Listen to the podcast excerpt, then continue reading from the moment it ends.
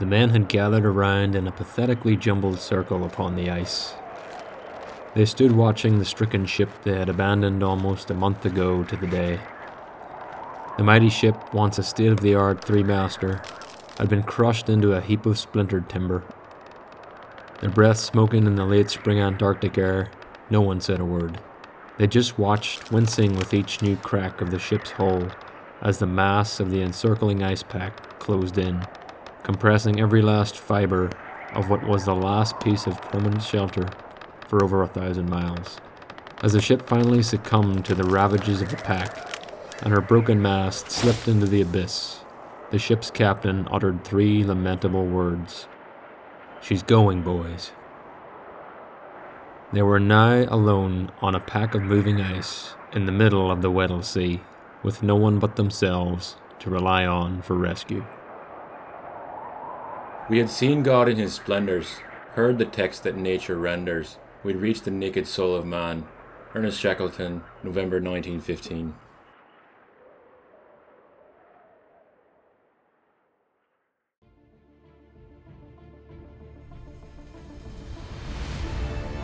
Virtuous Man, a podcast devoted to sharing the lives of men of history, fiction, and today, and the virtues they personify. Over the next five episodes, we'll take you on a journey to discover five of the crucial virtues of life through the man who demonstrated them not just with words, but with action. Welcome to Episode 4 The Leadership of Sir Ernest Shackleton hosted by Jamie Adams. Readings from Shackleton's first-hand account, South, by John Gallagher.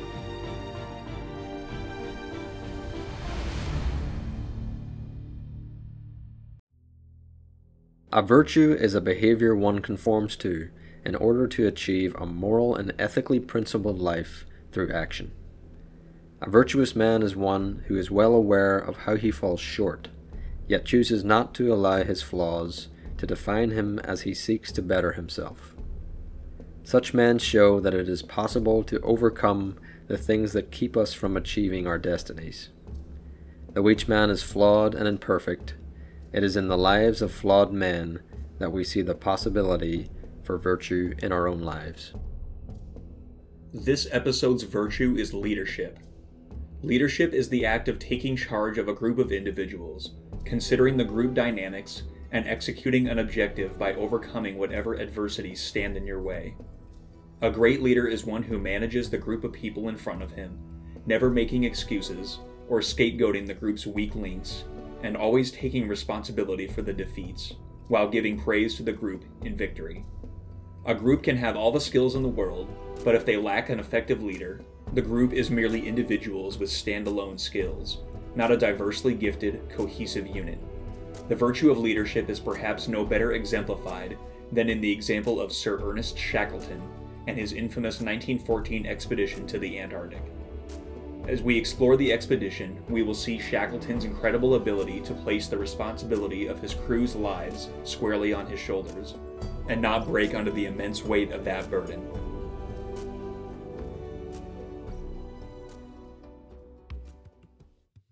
Ernest Shackleton was born in County Kildare, Ireland in 1874, the second of ten children. At the age of six, he moved to London with his family as his father tried to find work as a newly qualified doctor. The other reason for the move was rising tensions of Irish nationalism. The Shackletons were of English ancestry, and after the assassination of Lord Frederick Cavendish, British Chief Secretary of Ireland, there was real fear of further violence. From his early days in school, Ernest was an avid reader. This sparked his passion for adventure that would define his life. Attending Dulwich College in his teens, he became bored by his studies, the mark of many an explorer, and sought to break out of the classroom environment and pursue the enchanted world of the 1800s. He broke away from the classroom at age 16 and set sail aboard a merchant vessel, the Hoghton Tower, Spending four years at sea, he had his baptism to the skill of sailing, learning not just the trades, but people skills as well. His journeys took him to the four corners of the world, where he met all kinds of people, tastes, temperaments, and skill sets. These experiences would benefit Shackleton as he worked his way up the ranks. Becoming a second mate in 1894, four years later he was awarded his Master Marine certificate, qualifying him to captain any British ship in the world.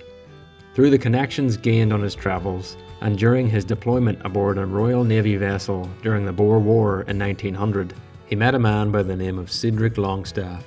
Cedric's father, Llewellyn, was the main financial backer of the National Antarctic Expedition.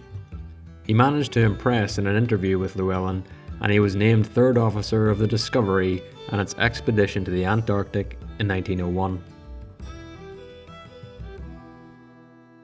The expedition leader, Robert Falcon Scott, led his men from Dundee in Scotland to McMurdo Sound, and the crew were immediately pitted against the harsh climate and environment. As the men set up depots of supplies along the route from McMurdo to the South Pole, the sledging dogs became ill. Shackleton himself developed scurvy, and the very survival of the crew became a major doubt as they quickly ran out of food. They turned around on December 31, 1902, at the latitude of 82 degrees 17 minutes south, some 480 miles from the pole. All of the men were exhausted to the point of near death upon their return to base, which took over a month. They had travelled 960 miles in 93 days, Arriving back at the Discovery, Shackleton was sent home on a relief ship due to his terribly ill state. The experience had sharpened Shackleton's intuition on the perils of Antarctic exploration, and this would prove invaluable during his own expedition a decade later. On April 9, 1904, he married Emily Dorman, the daughter of a wealthy lawyer, with whom he had three children. Over the next three years, he spent his time trying out a number of different endeavours, from consulting the Royal Navy to secretaryship at the Royal Scottish Geographical Society and even a run in politics in the 1906 general election as a candidate for the Liberal Unionist Party. Soon after, he turned his attention again to the Antarctic and presented his plan to the Royal Geographical Society in February of 1907. The aim of the Nimrod expedition was to make it to both the geographical South Pole and the South Magnetic Pole where the geographical field lines are directed vertically upward. The Nimrod expedition arrived at McMurdo Sound on January 29, 1908, and even though conditions were rough, Shackleton's ability to connect personally with each man kept the crew in high spirits. After landing, a team of six made the very first ascent of the 13,200 foot Mount Erebus. The expedition dug in for the winter, and two separate parties set out in September one for the true pole and the other for the magnetic pole. Due to the shifting of this magnetic pole by up to 8 miles per year, the modern day location sits outside the Antarctic continent, but in Shackleton's day it sat about 600 miles closer to the true pole. By January 15, 1909, the crew led by Edgeworth David became the first to reach the magnetic South Pole. David's crew reached base again on February 5th he claimed on his return that if he would have had sledging dogs, the trip would have taken half the time. This piece of advice would help Shackleton on subsequent expeditions. The pole team consisting of Shackleton, Frank Wild, Eric Marshall, and Jameson Adams left at the end of October 1908. Having brought ponies to haul the cache of supplies, they soon found they were more trouble than they were worth. In fact, three were shot and consumed en route to the pole, after they became too weak to continue in the harsh elements. The men had made it to within 97 miles of the pole on January 9, 1909, but in the face of relentless blizzards, snow blindness, frostbite, and a quickly disappearing food supply, Shackleton made the hard decision to turn around at 88 degrees 23 minutes south. This was a prelude, a taste of the care Shackleton would have for his men on his next, even more infamous expedition. Many a leader would have trudged on, neglecting the danger he was exposing his men to with each passing step. Yet to Shackleton, the pole was not worth losing his life or the lives of his men. By contrast, Scott's successful yet fateful run at the pole in the 1912 Terra Nova expedition did not use the same measure of discipline. Having been beaten to the pole by Norwegian Roald Amundsen by just 34 days, Scott's entire team perished on the return journey, having run out of food, stuck by bad weather just 11 miles from their next depot. As Shackleton wrote to his wife after turning around from the pole, I thought, dear, that you would rather have a live ass than a dead lion.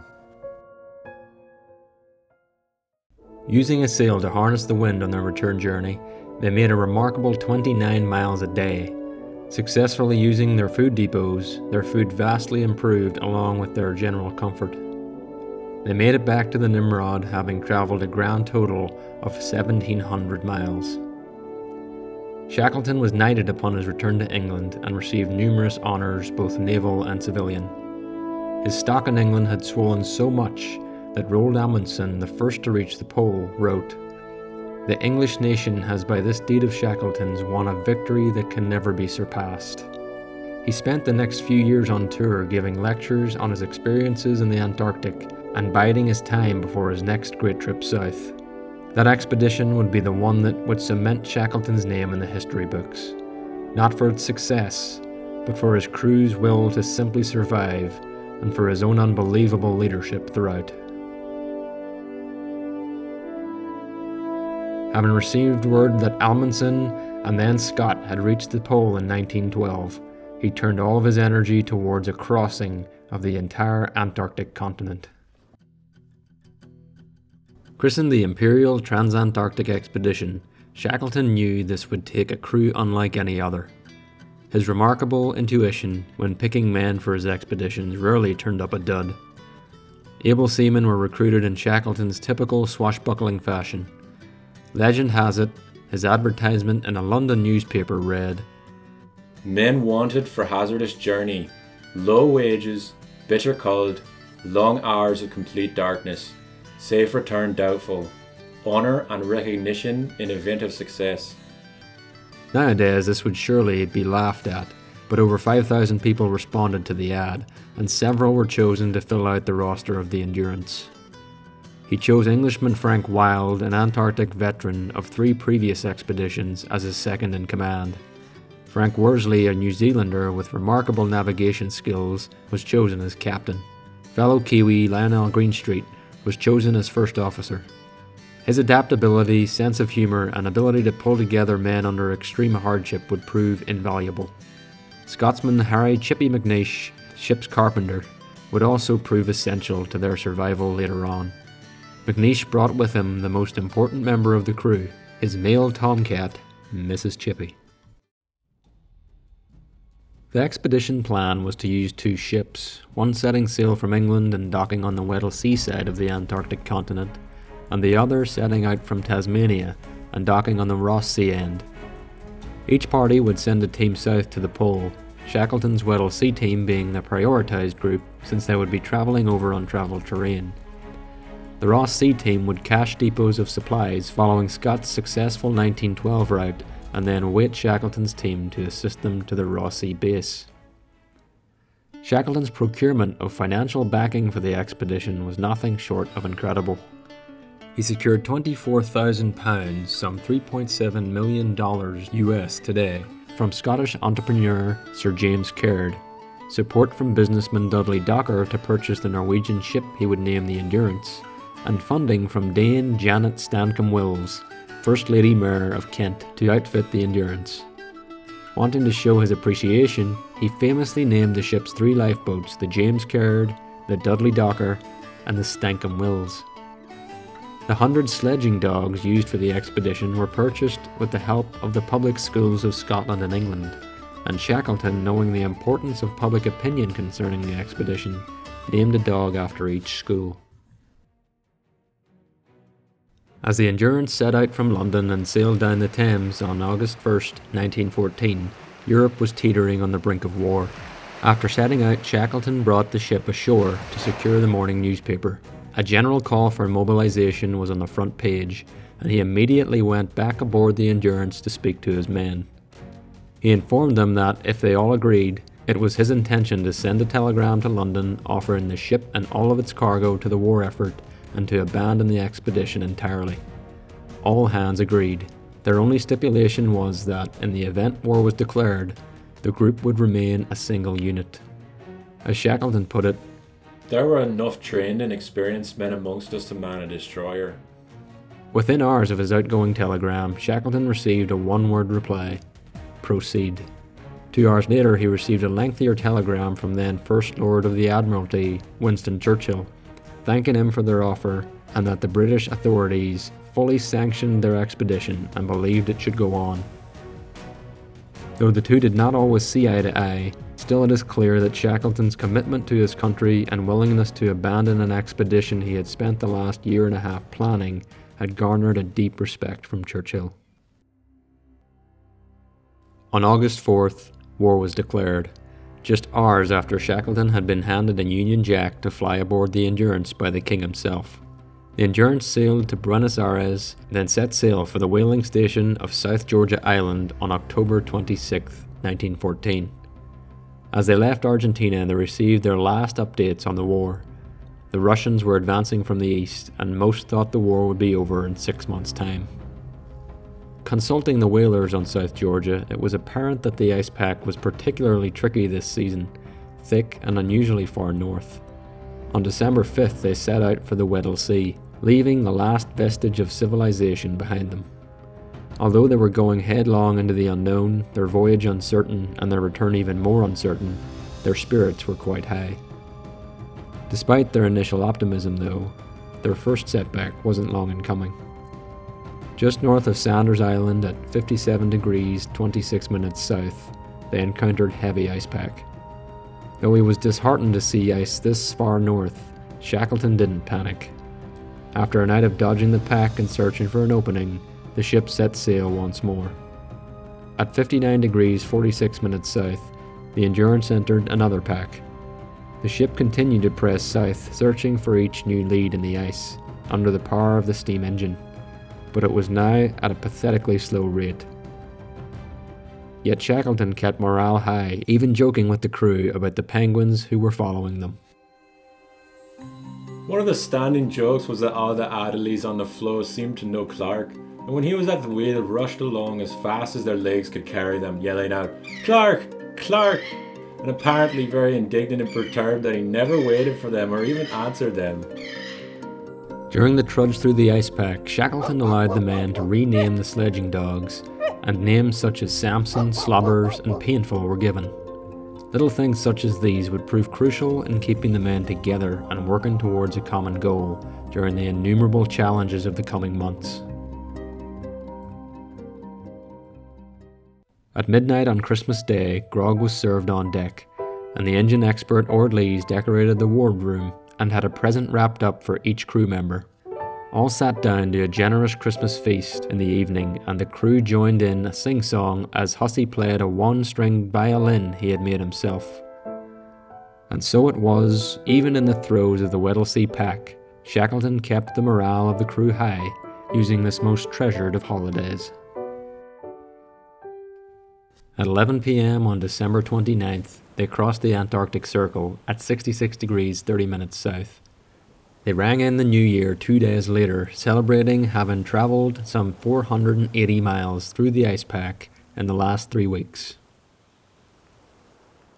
On January 10th, they gained the first sighting of the continent as they struggled slowly towards the coast land.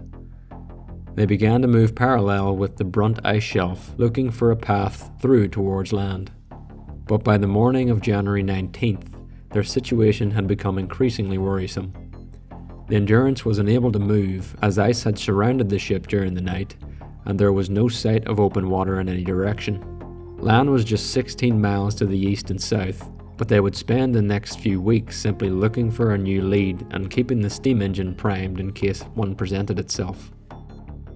The men were ordered to the ice to attempt to cut leads for themselves, but it was a fruitless affair. A dire sight was witnessed on February 17th as the sun sunk below the horizon for the first time of their journey. Shackleton's thoughts now turned to what was becoming more and more inevitable with each passing day. They would have to winter on the ice.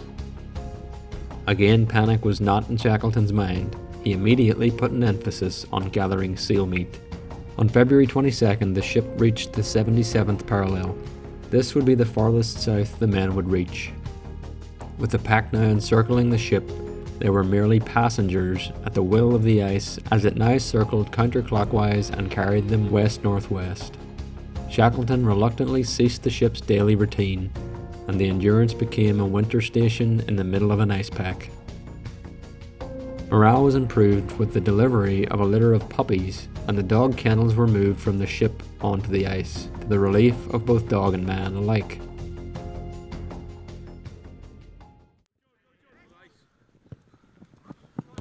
Games of hockey and soccer were organised on the floe, and the recreation break from the hopeless work on deck the past month further improved morale. The winter months of March, April, and May were spent building their depot of meat and blubber, reinforcing the shelters on the ship, and committing to various scientific and photographic duties. Many of the dogs began to die due to various illnesses beyond the crew's ability to mend. On May 1st, the sun vanished below the horizon, and the men would not see daylight again for four cold, dark months. Shackleton's mindset during these long months was one of letting go of what he could not control and focusing on what he could.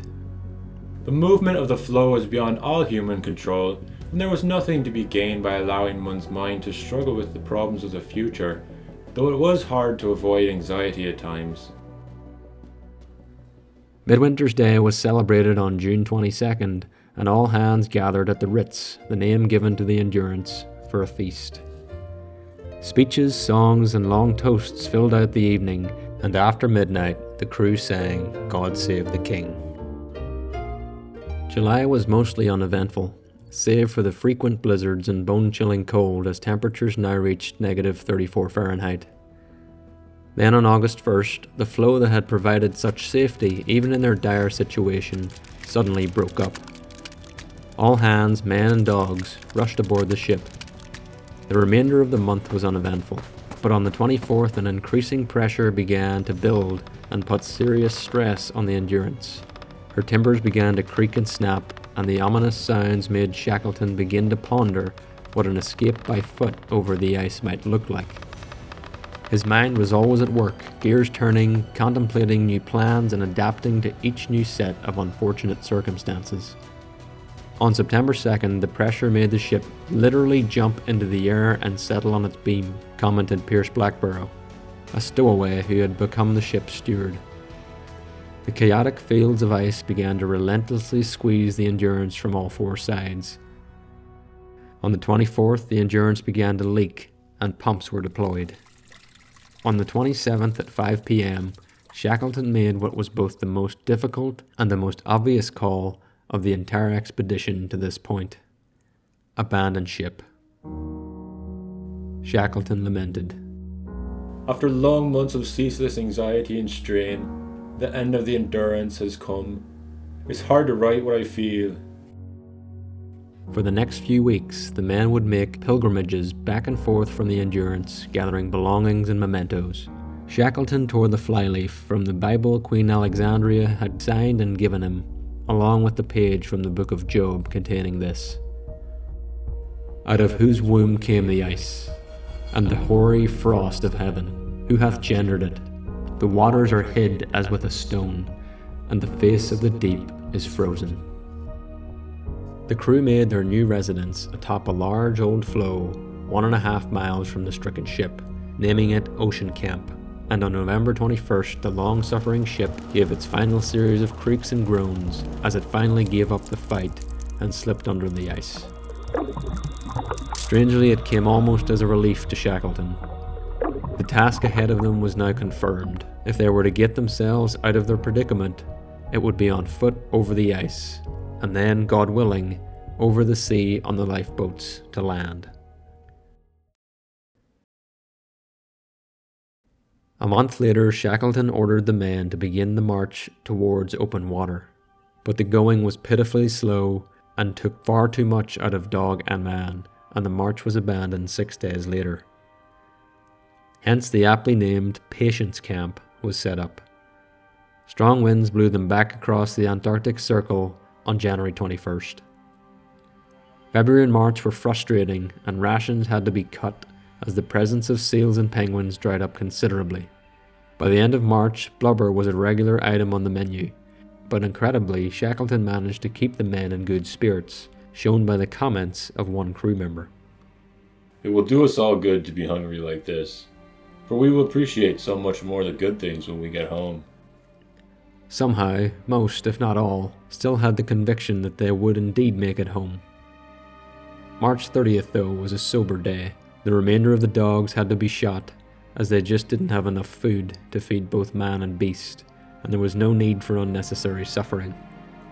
The next day, the ice floe under Patience Camp split in two, and the three lifeboats, which had become their makeshift homes, drew away from the men on the opposite side of the crack.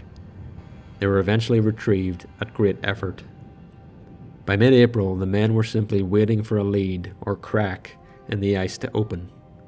Many false leads teased them throughout the latter half of the month, but on the 9th, Shackleton ordered the three lifeboats to sea, and for the first time in almost 16 months, they were in open water.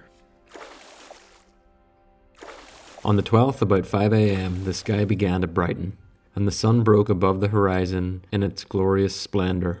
The change in mood was palpable, and the men began to row with renewed vigour. But when Frank Worsley took a sextant reading that night, he found they had drifted 22 miles further south of land than when they had launched the boats three days prior.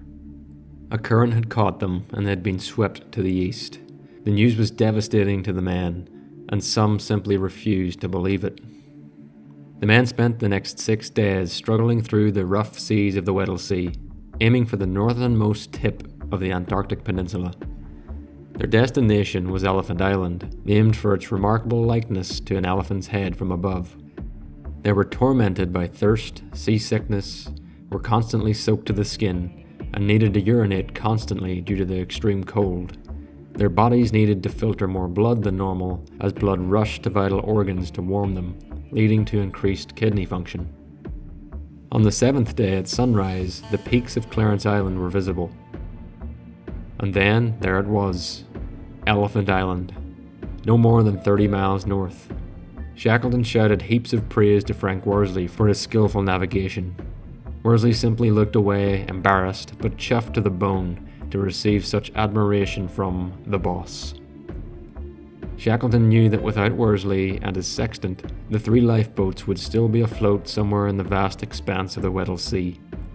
He and every man owed their hopes of survival to Worsley. It took another day and a half, but they finally landed on the east tip of Elephant Island. Earlier in the expedition, upon finding the stowaway Pierce Blackborow, Shackleton had made the promise that if they ran out of food, he would be the first they would eat. With Blackborow now struggling from devastating frostbite, Shackleton had made a new promise that he would be the first to step on shore.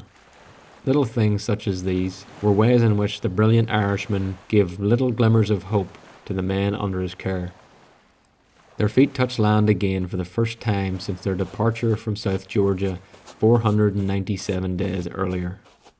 They may have been on a god-forsaken spit of land with glacial cliffs all around and fully exposed to the elements, but they were on solid, unsinkable, immovable, blessed land. Shackleton ordered camp set up immediately, and stores were brought from the three lifeboats. They now had fresh water running practically into their mouths from the melting glaciers above and enough seal meat from the many seals on shore to fill every belly. Yet the ferocity of the storms that constantly battered Elephant Island became the routine, and the men, unable to come out of their tents much, became demoralized once again. It was then that Shackleton knew he must make a plan for their ultimate rescue, rather than dwelling on their victory in making it this far. Meeting with the two Franks, Worsley and Wild, he discussed a plan to make for South Georgia Island once they had recovered enough strength. This had to be done before winter began, which incredibly was only two months away. He knew asking the men to weather another long Antarctic winter would be asking too much. A six man team was chosen for the trip to South Georgia. Along with Shackleton were Worsley, whose navigation thus far had been unmatched, Second Officer Crean, Carpenter McNeish, and able seamen Timothy McCarthy and John Vincent.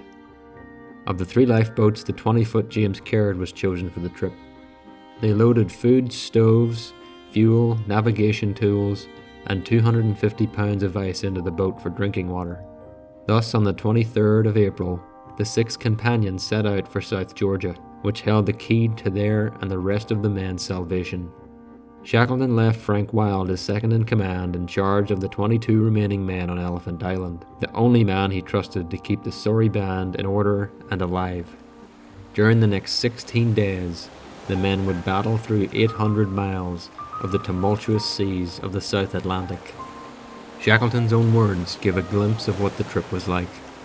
So small was our boat, and so great were the seas that often our sails flapped idly in the calm between the crests of two waves. Then we would climb the next slope and catch the full fury of the gale, where the wool like whiteness of the breaking water surged around us. In keeping with the theme of the trip, though, the men kept their spirits high by employing the act of dark humour. Mon's sense of humour is always more easily stirred by the petty misfortunes of his neighbours, and I shall never forget Worsley's efforts on one occasion to place the hot aluminum stand on top of the Primus stove with his frostbitten fingers, he picked it up, dropped it, picked it up again, and toyed with it gingerly as though it were some fragile article of ladies' wear. We laughed, or rather gurgled with laughter. They took turns manning the rudder, bailing water from the boat, tending the sail, and catching a few moments of shut eye below the rigged deck McNeish had made. Shackleton made a point to give careful attention to meal times and they all ate good portions despite what was going on all around them. This kept bodies strong, minds awake, and most importantly, kept morale from dropping. They also allowed the men to share a camaraderie within the ordeal they were all witness to and a part of, and this bond would see them through. On the tenth day, the journey was beginning to take its toll. Frank Worsley, after a lengthy turn at the tiller, could no longer straighten his body. He was so beset with cramp. But after the men massaged the poor man, his muscles gave way and they were able to get him into a sleeping bag for a bit of rest.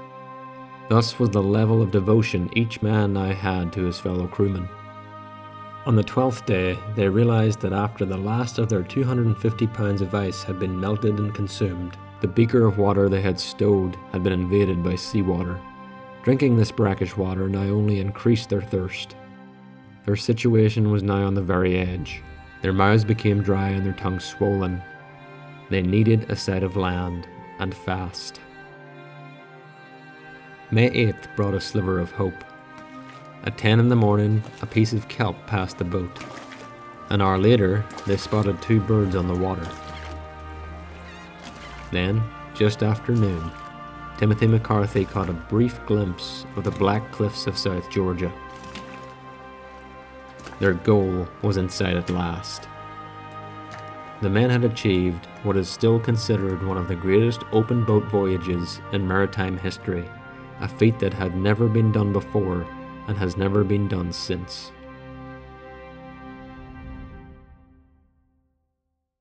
They now sat on the western shore of South Georgia. The problem was the Stromness whaling station, the nearest place of habitation on the island, was on the east side. Though it was a mere 20 miles as the crow flies, this was over completely uncharted, heavily glaciated mountain terrain, with peaks as high as 4,500 feet. They knew the final leg of the journey was still ahead of them. It was 150 miles to Stromness by sea, something they had neither the will nor the appetite to tackle. And so it was on foot they would finish the adventure. After running the James Caird ashore across from the cove they had docked in, they rested for a few days, and then on May 19th, Shackleton, Worsley, and Crean set off for Stromness.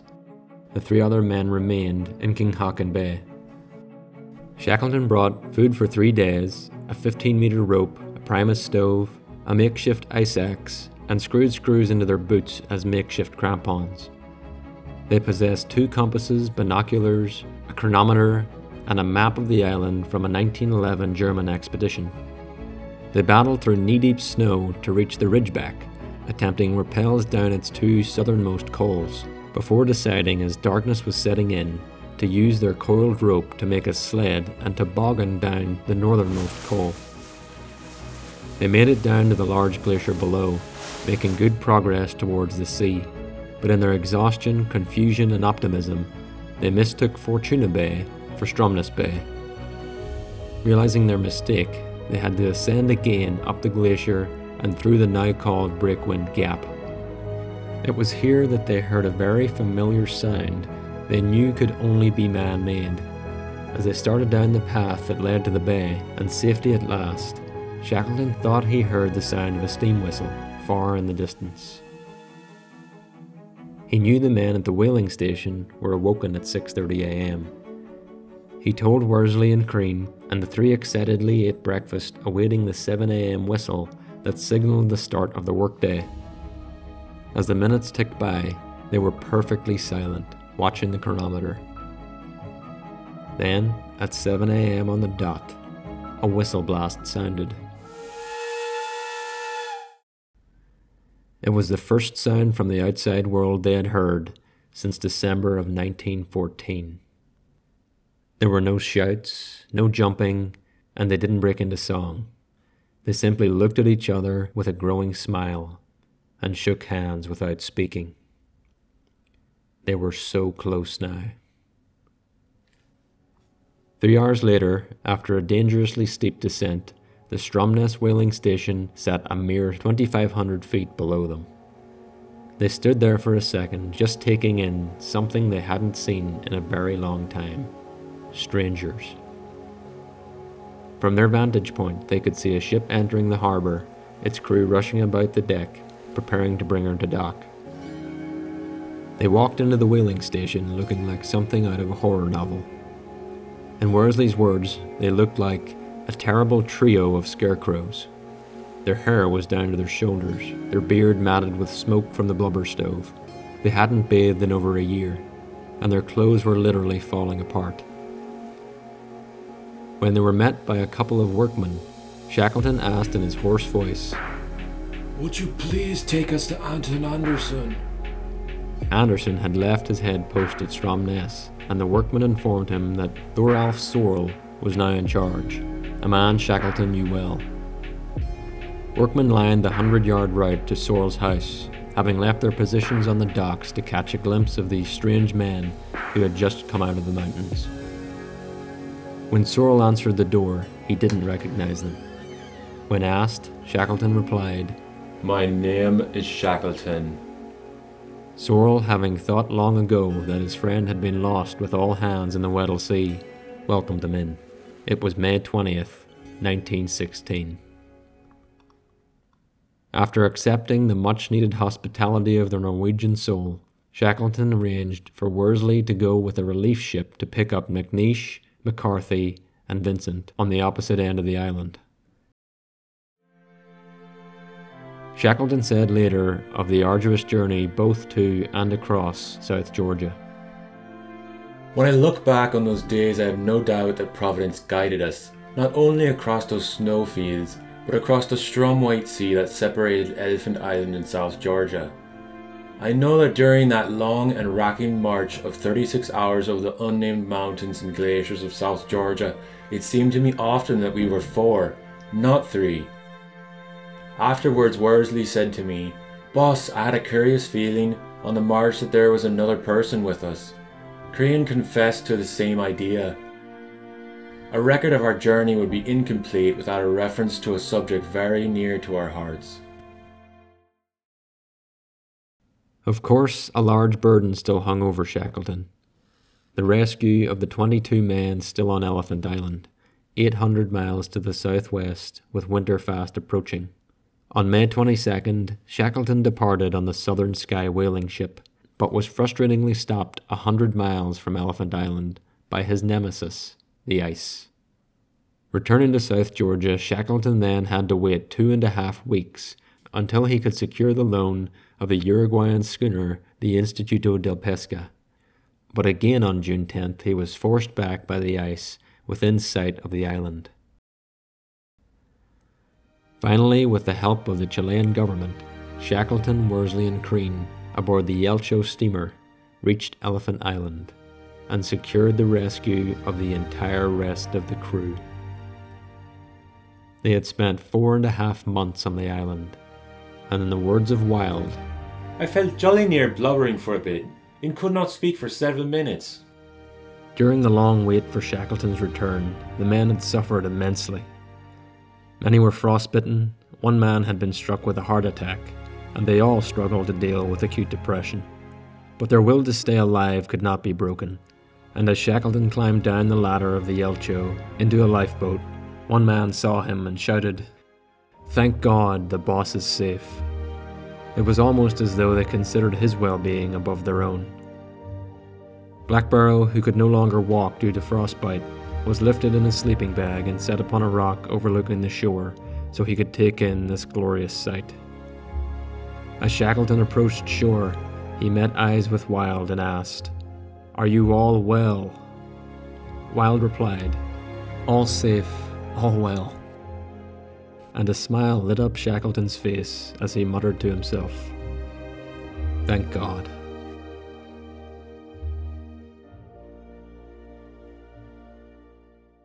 After landing in Chile with his crew, Shackleton set out for New Zealand and then boarded a ship to rescue the members of the McMurdo Bay half of the Imperial Transantarctic Expedition, who were incredibly stuck in the bay after being blown from their anchor. Tragically, three members of this crew had died, including the commander, Aeneas Mackintosh. After returning to the British mainland, the men of the Endurance found an even more troubled continent than the one they had just left. Europe was entrenched in World War I, and many of the surviving members of the expedition immediately enlisted and went to fight at the front. Many never returned. Shackleton was dispatched as a major and served in North Russia during the Russian Civil War in 1918, fighting Bolshevik forces in vain who took over the country in 1919. He spent the next few years gathering funds and men for one more expedition to the Antarctic, and on the 24th of September 1921 left England once more. Although many of the survivors of the Endurance had not yet been paid in full, several signed up with the boss for one last hurrah. But upon arrival in Brazil, Shackleton suffered a suspected heart attack. He was steadfast to continue, though, and travelled to South Georgia on January 4, 1922. Then, in the early hours of the morning, he suffered another heart attack and died on the island he had so brilliantly crossed five years prior. A telegram was received from his wife requesting he be buried on South Georgia, and this was granted. Macklin, surgeon on the Endurance and present at Shackleton's death, wrote I think this is as the boss would have had it himself, standing lonely in an island far from civilization, surrounded by stormy, tempestuous seas, and in the vicinity of one of his greatest exploits.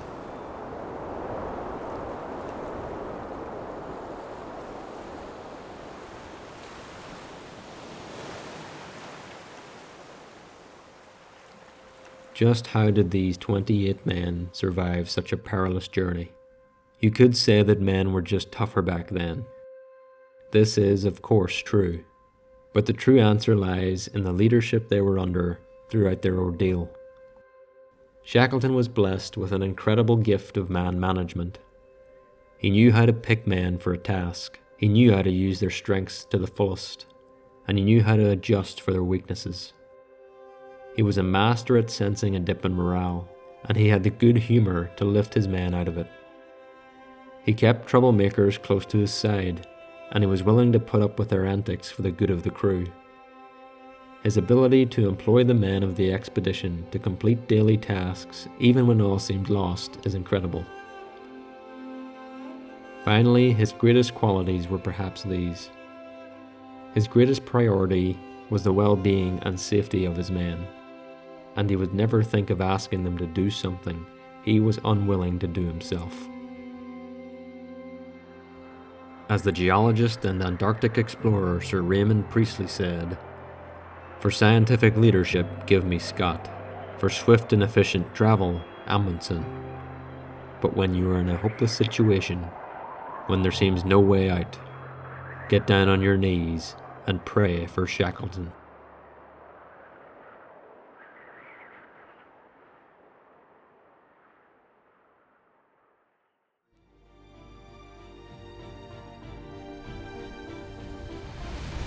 This episode of Virtuous Men was written and recorded by Jamie Adams and edited by Scott Einig.